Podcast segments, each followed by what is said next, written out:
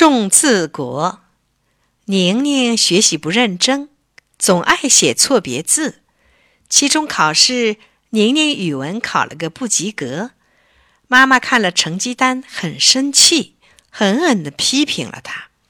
宁宁挨了批评，心里很难过，晚饭也没吃，躺在床上想心事。一会儿，宁宁睡着了，风姑姑轻轻一吹。宁宁飘起来了，宁宁飘到了种字国，落在一块平坦的田野上。田野上有一只箱子，啊，多精致的箱子呀！宁宁打开一看，里面装的全是字儿。风姑姑对宁宁说：“宁宁，你需要什么东西，你就把什么字种下去吧。”说罢，风姑姑飘走了。宁宁从箱子里拿出一个花字卡片，插入泥土，啊，田野一下子变成了美丽的花园。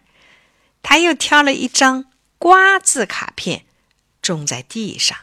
嘿，地上立即长出一只大西瓜。宁宁用小刀切开西瓜，还是红瓤的呢。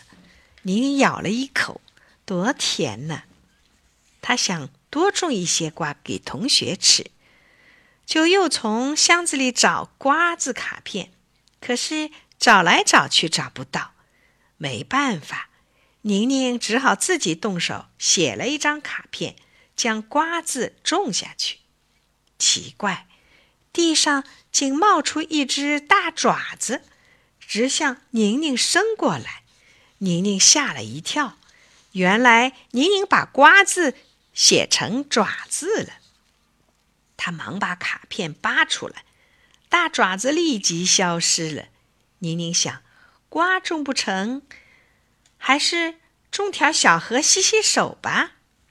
宁宁一粗心，从箱子里拿出一张卡片，海埋进了地里，不料地上冒水了。